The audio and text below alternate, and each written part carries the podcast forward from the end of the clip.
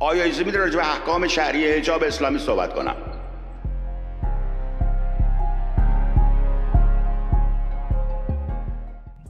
الو سلام استاد من, من میخواستم سوالی رو مطرح کنم خدمتون با جمعی از دوستان هستیم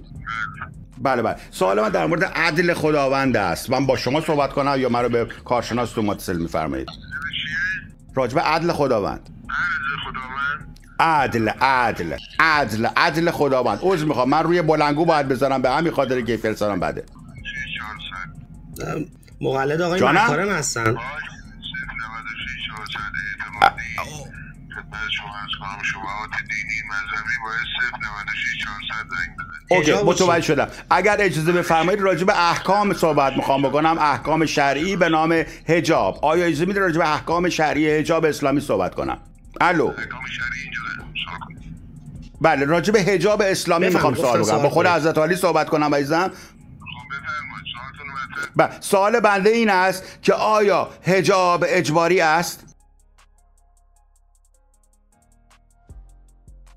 حجاب اجباری است بله سوال بنده این است که آیا حجاب در اسلام اجباری است بله یا نه یک اه، حکم عمومیه یعنی جامعه م،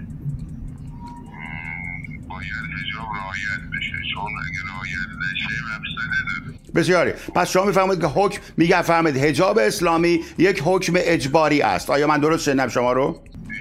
خیلی چیز اجباریه من از عرض نکردم خوبه یا بده دارم فقط سوال میکنم که آیا اجباری است یا اجباری نیست پاسخ شما چیز اجباری است یا اجباری نیست یه جنبه عمومی داره باید رعایت